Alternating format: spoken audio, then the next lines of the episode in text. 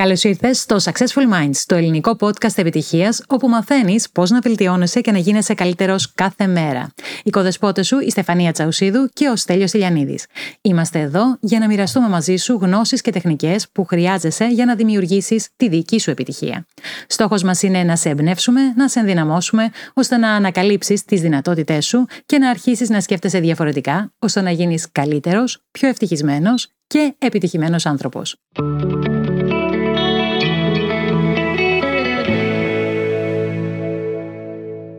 Γεια σου! Καλώς όρισες σε ένα ακόμα επεισόδιο του Successful Minds, το ελληνικό podcast της επιτυχίας. Στο σημερινό επεισόδιο θα βάλουμε το θεμέλιο λίθο για το ταξίδι προς την επιτυχία. Και αυτός δεν είναι άλλος από την ανάληψη 100% της ευθύνης για τη ζωή μας. Αρχικά μπορεί να σου φανεί περίεργο, μπορεί να σε ξενήσει. Αλλά πίστεψέ μας, σου υποσχόμαστε ότι μέχρι το τέλος του επεισοδίου θα έχεις κατανοήσει γιατί είναι ο θεμέλιος λίθος. Σε αφήνω να απολαύσεις το επεισόδιο. Γεια σου Στεφανία. Γεια σου Στέλιο, τι κάνεις; Μια χαρά, πάρα πολύ καλά.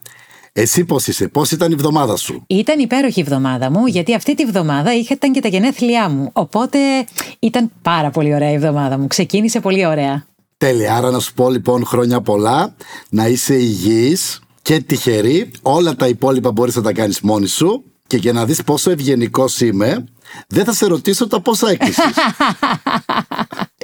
Πολύ ευγενικό είσαι, Στέλιο. Δεν έχω πρόβλημα όμως να το μοιραστώ. Αν θέλετε, ρωτήστε μας ε, όταν τελειώσουμε το επεισόδιο. θα, θα κάνεις δηλαδή αποκάλυψη. Βεβαίως. Ωραία. Λοιπόν, το σημερινό μας επεισόδιο έχει ένα πάρα πολύ σημαντικό θέμα που η αλήθεια είναι ότι όταν το πρωτοδιάβασα ότι είναι από τα βασικότερα πράγματα για την επιτυχία, ε, δεν το κατάλαβα. Η αλήθεια μου φάνηκε πολύ σκληρό εγώ όταν το πρώτο άκουσα και λέω Μπα, θα υπάρχει κάποιος καλύτερος τρόπος, πιο εύκολος τρόπος. Δεν γίνεται να είναι τόσο δύσκολο. Οπότε σε καταλαβαίνω τι εννοείς. Ε, πάντα η αλλαγή είναι δύσκολη. Η αλλαγή είναι δύσκολη και Έτσι. επίπονη. Αν ήταν εύκολο, όλοι θα αλλάζαμε. Το σημερινό θέμα λοιπόν είναι η ευθύνη και το να μάθουμε να αναλαμβάνουμε την ευθύνη.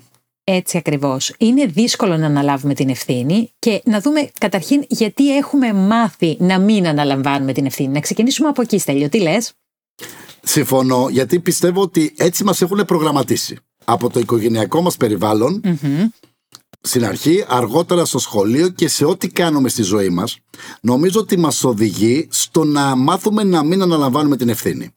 Εγώ προσωπικά σαν παιδί, από μικρή ηλικία, ε, είχαμε τότε το σύστημα διαπαιδαγώγησης αυτό που έπεφτε καμιά για να γίνεις καλύτερος άνθρωπος. Έτσι, έτσι.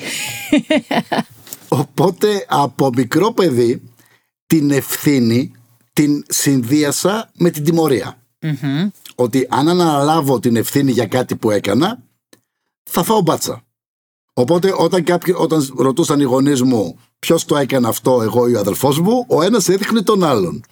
Κανένας από τους δύο δεν αναλάμβανε την ευθύνη. Γιατί κανένας από τους δύο δεν ήθελε να φάει ξύλο, να τιμωρηθεί, σωστά; Σωστά, σωστά. Mm-hmm. Απολύτως λογική αντιμετώπιση για ένα παιδί το οποίο θέλει να προστατευτεί, να μείνει ασφαλές.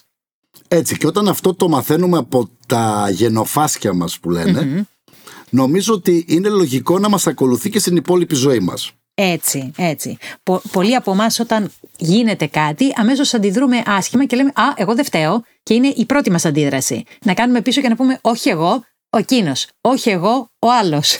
Η άλλη. Έτσι. Αργότερα στο στρατό βίωσα κάτι το οποίο είχε σαν σκοπό να μάθουμε να αναλαμβάνουμε την ευθύνη που και πάλι όμως εμένα τουλάχιστον εκείνη την εποχή δεν με ωφέλησε. Ε, είχαμε λοιπόν επιθεώρηση κάθε Παρασκευή και όταν ερχόταν ο διοικητής, πέντε λεπτά πριν μπει στο θάλαμο για την επιθεώρηση, κάποιος από τους παλιούς έριχνε παράδειγμα ένα παντελόνι, ένα πουκάμισο κάτω στο πάτωμα. Έμπαινε ο διοικητής λοιπόν στο θάλαμο, έβλεπε το πουκάμισο, έκπληκτος, σαν να μην ήξερε τι συμβαίνει. Πιανού είναι το πουκάμισο, δικό μου κύριε διοικητά, γιατί είναι στο πάτωμα και η απάντηση που έπρεπε να δώσουμε ήταν αδικαιολόγητος. Που σήμαινε τότε ότι ένας αξιωματικός δεν δικαιολογείται. Βέβαια, έπαιρνες το μπράβο επειδή έλεγες αδικαιολόγητος, αλλά έτρωγες και την καμπάνα Οπότε και πάλι, ενώ ήταν ο σκοπός να μάθεις να μην δικαιολογείσαι, Παρόλα αυτά. Υποσυνείδητα, υποσυνείδητα κρατούσες τη σύνδεση το αναλαμβάνω την ευθύνη, θα τιμωρηθώ. Έτσι. Και σε κανέναν δεν αρέσει η τιμωρία. Κακά τα ψέματα. Αυτό μας έχει οδηγήσει όλους στο να μην αναλαμβάνουμε την ευθύνη και να επιρρύπτουμε πάντα την ευθύνη για οτιδήποτε μας συμβαίνει σε άλλους. Κοίταξε, Στέλιο, δεν είναι εύκολο να αναλάβεις την ευθύνη. Αν ήταν εύκολο, θα το κάναμε όλοι. Και επειδή, όπως είπες, μεγαλώσαμε με συγκεκριμένο τρόπο, με κάποιες συγκεκριμένες συμπεριφορές, είναι δύσκολο να τις αποβάλουμε αν δεν καταλάβουμε πώς αυτές οι συμπεριφορές δεν μας αφήνουν να πετύχουμε αυτά που θέλουμε. Γιατί είναι πολύ εύκολο να δείξουμε τον άλλο ή τα γεγονότα ή τις συνθήκες και να, να κατηγορήσουμε, να πούμε ότι φταίει αυτό, όχι εγώ, αλλά αυτό δεν μας βοηθάει να αλλάξουμε. Ο Wayne Dyer το λέει πάρα πολύ ωραία σε κάποια φάση, έλεγε ότι όσο και αν, ε, όποιον και αν κατηγορήσεις και πεις ότι δεν φταίω εγώ, δεν αλλάζει τίποτε από τη δική σου την κατάσταση. Άρα το να αναλάβεις την ευθύνη είναι κάτι το οποίο μπορούμε να μάθουμε να κάνουμε όταν συνειδητοποιήσουμε πόσο μας εμποδίζει να αποκτήσουμε αυτά που εμείς θέλουμε καθημερινά συναναστρέφομαι με ανθρώπους όπως και εσύ και βλέπω πραγματικά ότι αυτό το βίωμα του να μην αναλαμβάνουμε την ευθύνη είναι κάτι το οποίο μας μπλοκάρει. Βλέπω αποτυχημένους γάμους mm Ανθρώπους οι οποίοι είναι εγκλωβισμένοι παράδειγμα σε ένα γάμο και δεν κάνουν την κίνηση να ξεφύγουν. Βλέπω επιχειρήσεις οι οποίες ε, καθησυχάζουν με τη λογική ότι α, τα πράγματα δεν πάνε γενικά καλά, δεν έχει λεφτά ο κόσμος, ε, είναι προβληματική συνολικά η αγορα οτιδήποτε στο να κατηγορήσουμε τους άλλους εκτός από το να αναλάβουμε εμείς οποιαδήποτε ευθύνη. Ναι, είπαμε, είναι εύκολο να πούμε ότι δεν φταίω εγώ, έτσι είναι τα πράγματα. Πάρα πολύ εύκολο. Αλλά να πω κι εγώ ένα δικό μου προσωπικό παράδειγμα. Πριν από μερικά χρόνια δυσκολευόμουν στο να χωρέσω στα ρούχα μου. Έτσι το λέμε εμείς οι γυναίκες, δεν μας αρέσει. Ότι έβαζα κιλά παραπάνω. Και είπα, Α, μάλιστα, πέρασα τα 30 και αφού πέρασα τα 30, έτσι γίνεται μετά τα 30. Επειδή παρόλο που γυμναζόμουν και πρόσεχα ότι κινούμουν, γιατί είχα και μικρά παιδιά τότε, ήθελα να τρέχω με τα παιδιά μου και ζοριζόμουν να κάνω κάποια πράγματα. Αλλά Προσέχοντας λίγο περισσότερο, ανακάλυψα ότι δεν έφταιγε το ότι ήταν απλά ότι μεγάλωνα σε ηλικία, αλλά μάλλον δεν είχα τις καλύτερες διατροφικές συνήθειες. Οπότε, κάνοντας μία ανασκόπηση και βλέποντας τι μπορούσα να αλλάξω στη διατροφή μου και ενέργεια απόκτησα, γιατί εμένα αυτό ήταν το κίνητρό μου. Ήθελα να μπορώ να τρέχω, να παίζω μαζί με τα παιδιά μου, να μην λαχανιάζω. Είχα φτάσει σε τέτοιο σημείο. Άρα λοιπόν, κόβοντας κάποια πράγματα από τη διατροφή τα οποία βοήθησαν πάρα πολύ στο να έχω σταθερό βάρος πλέον και να μπορώ να κάνω καλύτερες επιλογές. Αυτό με βοήθησε να έχω το αποτέλεσμα που θέλω. Αλλά αν δεν είχα κάνει αυτές τις αλλαγές, που ήταν δύσκολες, δεν ήταν εύκολο, έτσι. Όταν έχεις συνηθίσει σε κάποια πράγματα, θέλεις να επαναλαμβάνεις τα ίδια. Νιώθεις ασφαλής, νιώθεις ότι είναι κάτι το οποίο σου βγαίνει αυθόρμητα. Μα εγώ δεν μπορώ να το κάνω αυτό. Είναι κάτι που ακούω πολύ συχνά στις συνεδρίες. Μπορείς να το αλλάξεις όταν σε πονάει, όταν υπάρχει λόγος και θέλεις να το αλλάξεις. Όπως εγώ ήθελα να έχω την ενέργεια να τρέχω να παίζω μαζί με τα παιδιά μου. Μόνο τότε το κάνεις την αλλαγή. Πιστεύω ότι πολλοί άνθρωποι βιώνουν τον πονο με τον τρόπο που το αναφέρεις αλλά και πάλι δεν αναλαμβάνουν την ευθύνη και καθησυχάζουν. Ίσως να μην πονάνε πολύ. Ίσως να μην πονάνε πολύ και να μην είναι αρκετός ο πόνος γιατί κάθε άνθρωπος αντιλαμβάνεται διαφορετικά τον πόνο.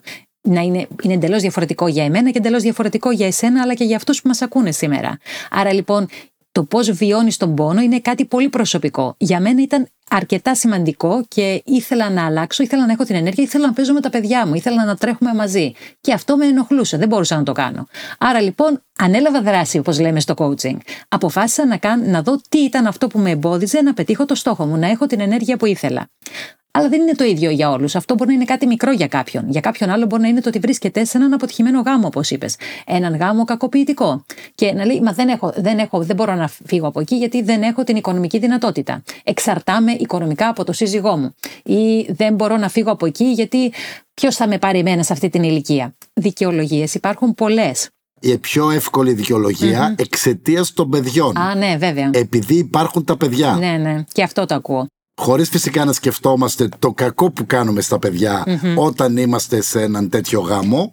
Βέβαια, γιατί τι μαθαίνουμε στα παιδιά μας; Ακριβώς. Τάχα για το καλό των παιδιών μας. Μένουμε μαζί. Δεν χωρίζουμε. Μπράβο. Και μένουμε σε μια τέτοια κατάσταση. Πάλι αυτό. Δεν αναλαμβάνουμε, δεν αναλαμβάνουμε λοιπόν την ευθυνη Να δούμε τι πραγματικά συμβαίνει στη σχέση μας, να δούμε γιατί μένουμε σε αυτή τη σχέση, γιατί δεν πιστεύουμε ότι αξίζουμε κάτι καλύτερο για να φύγουμε από εκεί και ύστερα τι αξίες θα πάρουν και τα παιδιά μας αργότερα. Θα μάθουν ότι οι υγιείς σχέσεις είναι έτσι και ότι ακόμα και αν δεν αγαπιέσαι και μαλώνεις μες στο σπίτι, μπορείς να μένεις σε αυτό το γάμο γιατί έτσι είναι. Παντρεύτηκες και θα μείνεις για πάντα μαζί. Αυτό ήταν κάτι το οποίο το έλεγε η γιαγιά μου. Συγκεκριμένα θυμάμαι μία φράση που είχα ακούσει από την γιαγιά μου, η προγιαγιά μου.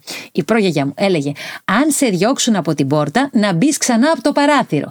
Και όταν το πρώτο άκουσα, μου φάνηκε πολύ κουφό.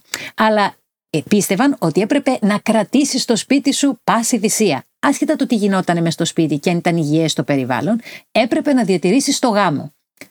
Τι παράδειγμα όμως δίνουμε στα παιδιά μας, τι, τι γινόμαστε εμείς όσο μένουμε σε τέτοιες καταστάσεις; Έτσι, παλιές οι οποίες είναι καιρός να αλλάξουν και αυτό είναι το σημαντικό, το τι σημαίνει αναλαμβάνω την ευθυνη Και πώς θα αρχίσω να αναλαμβάνω την ευθύνη των πράξεών μου ασχέτως του αποτελέσματος και της τιμωρίας και πώς θα αρχίσω να αναλαμβάνω την ευθύνη για ό,τι μου συμβαίνει. Ακριβώς, ακριβώς. Είπαμε δεν είναι εύκολο καταρχήν, δείχνουμε κατανόηση και για μας δεν είναι εύκολο και για σας μπορεί να μην είναι εύκολο το να αλλάξετε νοοτροπία, να αλλάξετε τον τρόπο με τον οποίο συμπεριφέρεστε. Αλλά επειδή ακριβώς είναι συμπεριφορά, μπορεί να αλλάξει. Η συμπεριφορά αλλάζει όταν είπαμε μας πονάει αρκετά και θέλουμε να φύγουμε από εκεί, να πάμε εκεί που αισθανόμαστε καλύτερα. Ένα παράδειγμα που είχα ακούσει σχετικά, ε, σχετικά με αυτό, Στέλιο, ήταν πήραν συνέντευξη από δύο αδέλφια τα οποία είχαν μεγαλώσει με έναν αλκοολικό και χαρτοπέχτη πατέρα. Και τα δύο αδέλφια ε, πήραν εντελώς διαφορετικές διαδρομές. Ο ένας είπε στην συνέντευξη, Μα τι περίμενες να κάνω; Έγινα αλκοολικός όπως ήταν και ο πατέρας μου. Σιγά, μπορούσα να κάνω και κάτι διαφορετικό.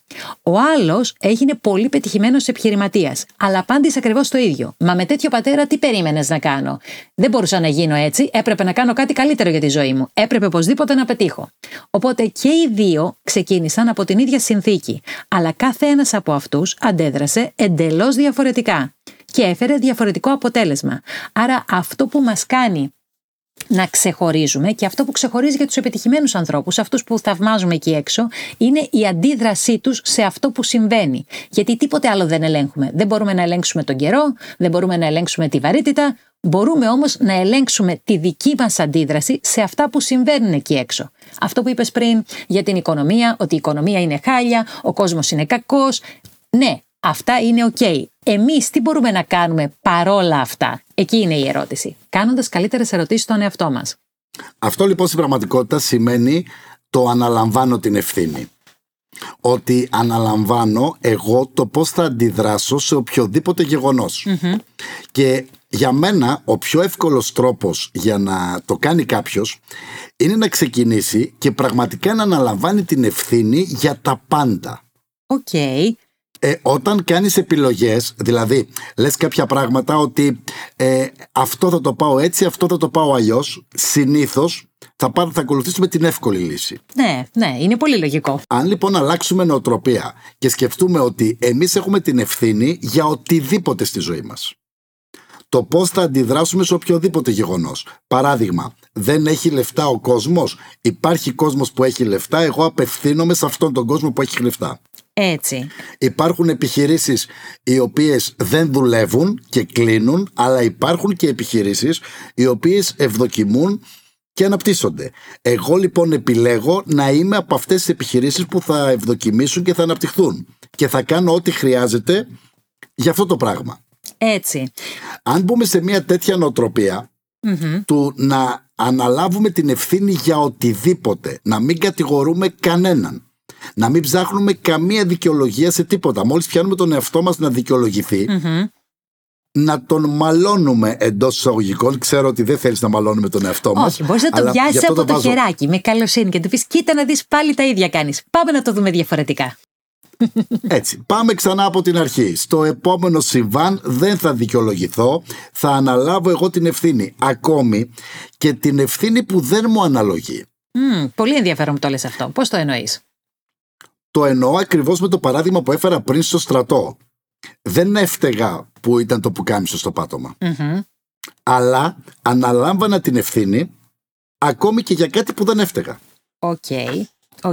Έτσι θα μάθουμε καταρχάς να αναλαμβάνουμε πλήρως την ευθύνη γιατί είναι το πιο σημαντικό το να λάβουμε 100% την ευθύνη, όχι 99%, όχι να αρχίσουμε τα ναι μεν αλλά... Τα πισωγυρίσματα, μμ, ναι. Ακριβώς. Εγώ το θεωρώ πιο εύκολη προσέγγιση. Όταν σε οτιδήποτε συμβαίνει αναλαμβάνεις εσύ και μόνο την ευθύνη και κανένας άλλος, ακόμη και αν δεν φταίς. Τι περνάει από το δικό μου χέρι να κάνω. Ακριβώς. Παράδειγμα, κάνουμε αυτό το podcast. Ας πούμε ότι για κάποιο λόγο κομπιάζω. Ναι. Αναλαμβάνω την ευθύνη. Σε κάποιο άλλο σημείο κομπιάζεις Εγώ πάλι θα αναλάβω την ευθύνη. Γιατί, γιατί δεν κάναμε τη σωστή προετοιμασία, γιατί δεν είχαμε ετοιμάσει το υλικό σωστά, γιατί δεν σου εξήγησα κάποια πράγματα, οτιδήποτε. Έτσι βοηθάς αντίστοιχα και τον άλλο απέναντί σου να δει τη δική σου συμπεριφορά και βλέποντας τη δική σου συμπεριφορά μπορεί να εμπνευστεί και να αλλάξει και εκείνος. Αφού εκείνος μπορεί, γιατί όχι κι εγώ. Και μια και είπες γι' αυτό για, τα, για το παράδειγμα το ότι πώς αλλάζουμε τη συμπεριφορά μας, νομίζω ότι είναι καλό να το δούμε και πρακτικά πώς μπορούμε να το κάνουμε, Στέλιο. Γιατί πολύ ωραία να τα λέμε έτσι θεωρητικά, αλλά ο κόσμος θέλει πρακτικά. Ένα, δύο, τρία. Πώς μπορώ να το κάνω αυτό. Τι λες; Είπαμε, είπαμε ότι το βασικότερο που θα έχει οποιοδήποτε ακούει αυτό το podcast είναι τα πρακτικά παραδείγματα. Έτσι, έτσι. Ό,τι λέμε θα το δίνουμε και σαν λυση Με τον καλύτερο βοηθό που υπάρχει, το χαρτί και το μολύβι. Έτσι. Ας αφήσουμε λίγο την τεχνολογία. Είναι πολύ καλό να χρησιμοποιούμε το χαρτί και το μολύβι. Είμαι πολύ μεγάλος οπαδός. Ε, αν οι ακροατές αυτή τη στιγμή ε, είναι έξω, κάνουν περπάτημα, οδηγούν οτιδήποτε, δεν πειράζει. Ξανακούς το επεισόδιο. Και κάνεις την άσκηση μετά. Έτσι, με χαρτί και μολύβι, αλλά ανέλαβε από τώρα την ευθύνη. Δεσμεύσου. Ότι όταν θα γυρίσεις στο σπίτι, δεσμεύσου, όταν θα γυρίσεις στο σπίτι, θα κάνεις τις ασκήσεις. Ακριβώς. Ακριβώς. Πάμε να δούμε λοιπόν την πρώτη. Το πώς θα μάθουμε καλύτερα τον εαυτό μας. Αυτά λοιπόν τα οποία λέμε και επαναλαμβάνουμε χωρίς να το συνειδητοποιούμε πολλές φορές. Αυτά που βγαίνουν αυτόματα από το στόμα μας, που συνήθως είναι αυτά τα οποία έχουμε μάθει από προηγούμενες εμπειρίες, από τους ανθρώπους με τους οποίους ερχόμαστε σε επαφή, τους γονείς μας, τους δασκάλους μας, τους φίλους μας, το περιβάλλον μας γενικότερα. Έτσι λοιπόν, τι λέμε συνήθως. Κάτσε λοιπόν, πάρε χαρτί και μολύβι, που είναι το αγαπημένο μου και εμένα μέσο, γιατί όταν τα γράφεις, θα συνειδητοποιείς καλύτερα. Και άρχισε να γράφεις ό,τι έχεις πει μέχρι στιγμής. Δεν είμαι επιτυχημένος γιατί; Και κάνουμε ένα brainstorming, το λένε στα αγγλικά, ή καταιγιδισμό από ιδέες. Ό,τι σου έρχεται στο μυαλό, χωρίς να το λογοκρίνεις, άρχισε να το γράφεις. Για παράδειγμα, δεν έχω, ε, δεν έχω καλή ζωή γιατί είχα δύσκολη παιδική ηλικία. Ή δεν, ε, δεν έχω το κατάλληλο βάρος γιατί μαγειρεύει πάρα πολύ ωραία η γυναίκα μου. Ή δεν, ε, δεν τα πάω καλά στην, στο επάγγελμά μου γιατί δεν είχα την ευκαιρία να πάω στο πανεπιστήμιο. Ή οτιδήποτε άλλο έχεις εσύ ως φράση που σου βγαίνει αυτόματα.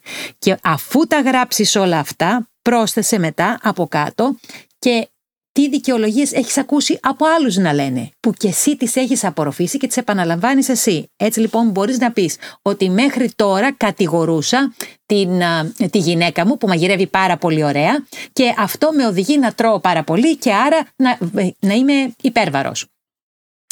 Γράψτε λοιπόν όλα αυτά σε ένα χαρτί και το δεύτερο βήμα είναι ότι αφού κάτσεις και τα γράψεις όλα αυτά και είναι καλό αυτό γιατί η αλήθεια μας απελευθερώνει. Πολλές φορές φοβόμαστε να την παραδεχτούμε, αλλά η αλήθεια μας απελευθερώνει. Μπορούμε να μετατρέψουμε τώρα αυτές τις κατηγορίες, ποιον έχουμε κατηγορήσει για το τι συμβαίνει στη ζωή μας και να το κάνουμε πιο θετικά. Και να πεις, αντί να κατηγορώ να πάρουμε το παράδειγμα της γυναίκας μου. Να, ε, τη γυναίκα μου που μαγειρεύει πάρα πολύ ωραία, μπορώ, θα μπορούσα να τρώω λιγότερο ή θα μπορούσα να της πω ότι θέλω να βελτιώσω το βάρος μου, να ξεφορτωθώ κάποια κιλά και τι μπορεί να μαγειρεύει για να με βοηθήσει. Ή να μου σερβίρει, αν έτσι, μην αρχίσουμε τα φεμινιστικά. Άντε καλά. Εάν η σύζυγος μαγειρεύει και σερβίρει, να μου σερβίρει μικρότερη μερίδα. Έτσι. Αλλά πρέπει να της το πω αυτό. Δεν μπορεί να μαντέψει εγώ τι σκέφτομαι. Εκεί πάμε.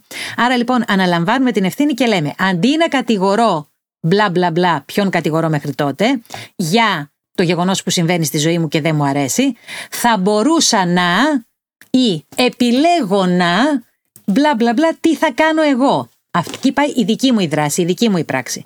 Όταν λοιπόν το κάνεις αυτό, για κάθε τι που έχεις γράψει σε εκείνη τη λίστα, μπορείς να τα αρχίσεις να συνειδητοποιείς ότι τελικά υπάρχουν πράγματα που μπορείς να κάνεις και για ό,τι συμβαίνει εκεί έξω μπορεί να μην είμαστε υπεύθυνοι, όπως είπε πολύ ωραία ο Στέλιος πριν, αλλά μπορούμε να αναλάβουμε την ευθύνη για το πώς θα αντιδράσουμε εμείς σε όσα συμβαίνουν εκεί έξω, το οποίο εξαρτάται μόνο από εμάς. Τη δική μας την αντίδραση την ελέγχουμε πλήρως. Τίποτε άλλο δεν μπορούμε να ελέγξουμε.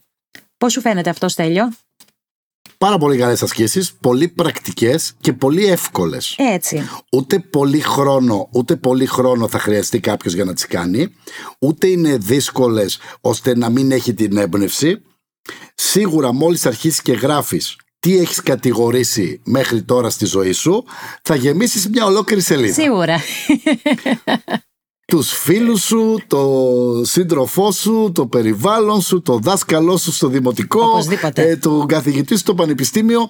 Ε, δεν υπάρχει κάποιος που να μην τον έχεις κατηγορήσει. Όλοι κατά καιρούς. Ειδικά για, τον, ναι, ειδικά για τον καθηγητή στο πανεπιστήμιο, αυτό που λέγαμε όταν το συζητούσαμε, ναι. ότι πέρασα το μαθημα αλλά με έκοψε ο καθηγητής. Ναι, ναι, αυτή είναι η οτροπία. Δεν φταίω εγώ, με έκοψε ο καθηγητής. Αλλά όταν περνούσε το μάθημα, εγώ πέρασα το μάθημα. Όχι, τα πράγματα έχουν δύο όψεις και δύο πλευρές. Γιατί έφταιγε μόνο ο καθηγητής, Δεν έφταιγε που εσύ δεν διάβασες, δεν ήσουν προετοιμασμένος αρκετά, ή αγχώθηκες και ξέχασες όλα όσα ήθελες να γράψεις; Πώς μπορούσες να προετοιμάσεις τον εαυτό σου καλύτερα για την επόμενη φορά; Αλλά όχι, είναι πολύ εύκολο να βγάλουμε την ουρά μας απ' έξω. Αλλά οι άνθρωποι που είναι εδώ σε αυτό το podcast δεν το κάνουν αυτό. Είναι εδώ για να βρουν τρόπους να αλλάξουν τη ζωή τους, να βρουν τρόπους να πετύχουν τα αποτελέσματα που θέλουν και δεν θα πούνε ποτέ δεν φταίω εγώ. Και αν το πούνε, θα πάρουν βαθιά αναπνοή και θα πούνε Αχ, κάνω πάλι το ίδιο. Ωραία, πάμε ξανά από την αρχή. Έτσι, τέλειο. Έτσι. Τελικά φταίω εγώ για όλα. Ε. Αναλαμβάνω την ευθύνη των πράξεών μου. Αναλαμβάνω την ευθύνη της ζωής μου. Όλα είναι δικές μου επιλογές και δικές μου αντιδρασεις Δεν μπορώ να αλλάξω τον άλλον. Έτσι, έτσι. Ξέρεις, αυτό, αυτό είναι πάρα πολύ σημαντικό και θα ξαναρθώ λίγο στο παράδειγμα των σχεσεων που είμαστε σε μία σχέση, σε ένα γάμο, σε οτιδήποτε είναι και προσπαθούμε συνέχεια να αλλάξουμε τον άλλον. Να του πούμε πώς να το κάνει σωστά. Και γίνεται το σωστά ε, σύμφωνα με ποια κριτήρια, ποιανού τα κριτήρια. Ποιος λέει τι είναι το σωστό και τι όχι. Και αυτό, αλλά κυρίως ότι προσπαθούμε να αλλάξουμε τον άλλον. Δεν κοιτάμε να αναλάβουμε τις δικές μας ευθύνες, δεν κοιτάμε εμείς να αλλαξουμε Και το αλλάζω δεν σημαίνει μόνο αλλάζω σαν άνθρωπος. Εάν έχεις δίπλα σου έναν άνθρωπο ο οποίος δεν μπορεί να αλλάξει. Και κανένας άνθρωπος δεν μπορεί να αλλάξει, έτσι, να είμαστε λίγο ρεαλιστές. Ή δεν θέλει να αλλάξει, έτσι. Δεν είναι έτοιμος να αλλάξει. Είχαμε μιλήσει πριν και είπαμε για το επίπεδο του πόνου. Δεν αλλάζουν όλοι την ίδια στιγμή και αν αλλάξεις εσύ στο κομμάτι, στο μια για τα ζευγάρια, μπορείς να αλλάξεις και να μην αλλάξει ο άλλος, να μην είναι έτοιμος ακόμα να αλλάξει. Συγγνώμη, Στέλιο, τώρα μπορείς να συνεχίσεις. Να είμαστε απλά πιο δεκτικοί. Okay. Ναι, ναι. Το αναλαμβάνω την ευθύνη είναι ότι βγαίνω από αυτή τη σχέση. Από το να προσπαθώ να αλλάξω τον άλλον χωρίς αναλαμβάνω την ευθύνη της σχεσης και βγαίνω από τη σχέση. Ή αν μείνεις στη σχέση να πεις ναι το ξέρω ότι δεν αλλάζει και επιλέγω να κάτσω εδώ. Γιατί είναι επιλογή σου το αν θα κάτσεις ή το αν θα φύγεις. Εννοείται. Mm. Όπως και σε μια δουλειά, εάν είσαι, γιατί το είχα ε, χθες σε μια συνεδρία, μια δουλειά ε, σε τοξικό με πάρα πολλές ώρες εργασίας με μια πολύ κακή και πάρα πολύ χαμηλή αμοιβή. Αν δεν αναλάβεις την ευθύνη ότι αυτό το πράγμα δεν μου ταιριάζει, μου δημιουργεί προβλήματα σε όλη μου τη ζωή γιατί δεν μου αφήνει περνάω ένα πολύ μεγάλο μέρος της ημέρας σε ένα τοξικό περιβάλλον, άρα δεν είμαι καλά ούτε μετά όταν θα πάω στο σπίτι μου και θα ξεσπάσω και στην οικογένειά μου και στους ανθρώπους που είναι γύρω μου και όλα τα υπόλοιπα. Άρα έχει πολλές προεκτάσεις. Αν λοιπόν δεν αναλάβεις την ευθύνη και αρχίσεις ότι ε, ναι αλλά αν φύγω τι θα κάνω; Πώς θα χάσω έστω και αυτά τα λίγα χρήματα; Ε, και δεν έχω κάποιον να με στηριξει θα μείνεις εκεί που είσαι. Έτσι. Αν αναλάβεις την ευθύνη και φύγεις, ότι εγώ θέλω να αλλάξω τελεία και παύλα, όταν δεν υπάρχει plan B, τότε είναι και σίγουρη η επιτυχία. Ό,τι και αν κάνεις, θα πετύχεις. Γιατί πιστεύεις ότι μπορείς να φύγεις από εκεί. Γιατί είναι σημαντικό για σένα να φύγεις από εκεί, γιατί δεν σου αρέσει εκεί που βρίσκεσαι και πλέον αποφασίζεις ότι θα κάνεις κάτι γι' αυτό. Γιατί είναι θέμα απόφασης. Λένε συχνά, Στέλιο, ότι βρισκόμαστε μόνο μία απόφαση μακριά από όσα θέλουμε. Και για να κάνεις να κάνεις αυτό το πρώτο βήμα, χρειάζεται να αλλάξεις τον τρόπο με τον οποίο σκέφτεσαι. Και μια και μιλούσαμε πριν και λέγαμε ότι δεν φταίω εγώ, φταίει ο άλλος, το δεύτερο βήμα που μπορούμε να κάνουμε, μια και είπαμε για πρακτικές ασκήσεις, πώς μπορείς να βρεις τι μπορείς να, αλλα... να αλλάξεις τον τρόπο με τον οποίο αναλαμβάνεις την ευθύνη, είναι το να αρχίσεις να γράφεις πόσα παράπονα κάνεις. Καλή ώρα, όπως είπες στο προηγούμενο το παράδειγμα, ε, παραπονιέται ότι δουλεύει πάρα πολλές ώρες. Παραπονιέται ότι είναι σε ένα περιβάλλον ε, άσχημο, στο οποίο δεν περνάει καλά. Παραπονιέται ότι τη μιλάνε άσχημα. Παραπονιέται ότι έρχεται κουρασμένη από τη δουλειά στο σπίτι. Τι κάνει όμως πέρα από αυτό το παράπονο; Κάνει κάτι γι' αυτό; Ή επικρατεί ο φόβος το τι θα κάνω και αν και πώς και τι; Όλες αυτές οι πεπιθήσεις που κουβαλάμε πριν κάνουμε μια αλλαγή. Γιατί το είπαμε είμαστε άνθρωποι η αλλαγή είναι δύσκολη. Αλλά αλλάζουμε όταν είμαστε έτοιμοι όταν δεν μας αρέσει εκεί που βρισκόμαστε και θέλουμε να πάμε κάπου αλλού.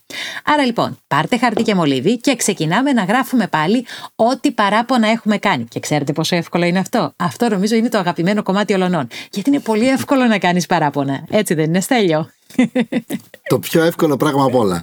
Παράπονα, δικαιολογίες είναι το πιο εύκολο πράγμα να γράψεις. Έτσι, έτσι. Άνετα θα γεμίσουμε όλη μια σελίδα. Φτε, ε, ας πούμε, πριν λέγαμε φταίει ο τάδε, τώρα αυτό που θέλω να κάνεις είναι να αρχίσεις και να λες ότι ε, ένα παράπονο. Είμαι, ε, είμαι υπέρβαρος και δεν μπορώ να κάνω τίποτα γι' αυτό.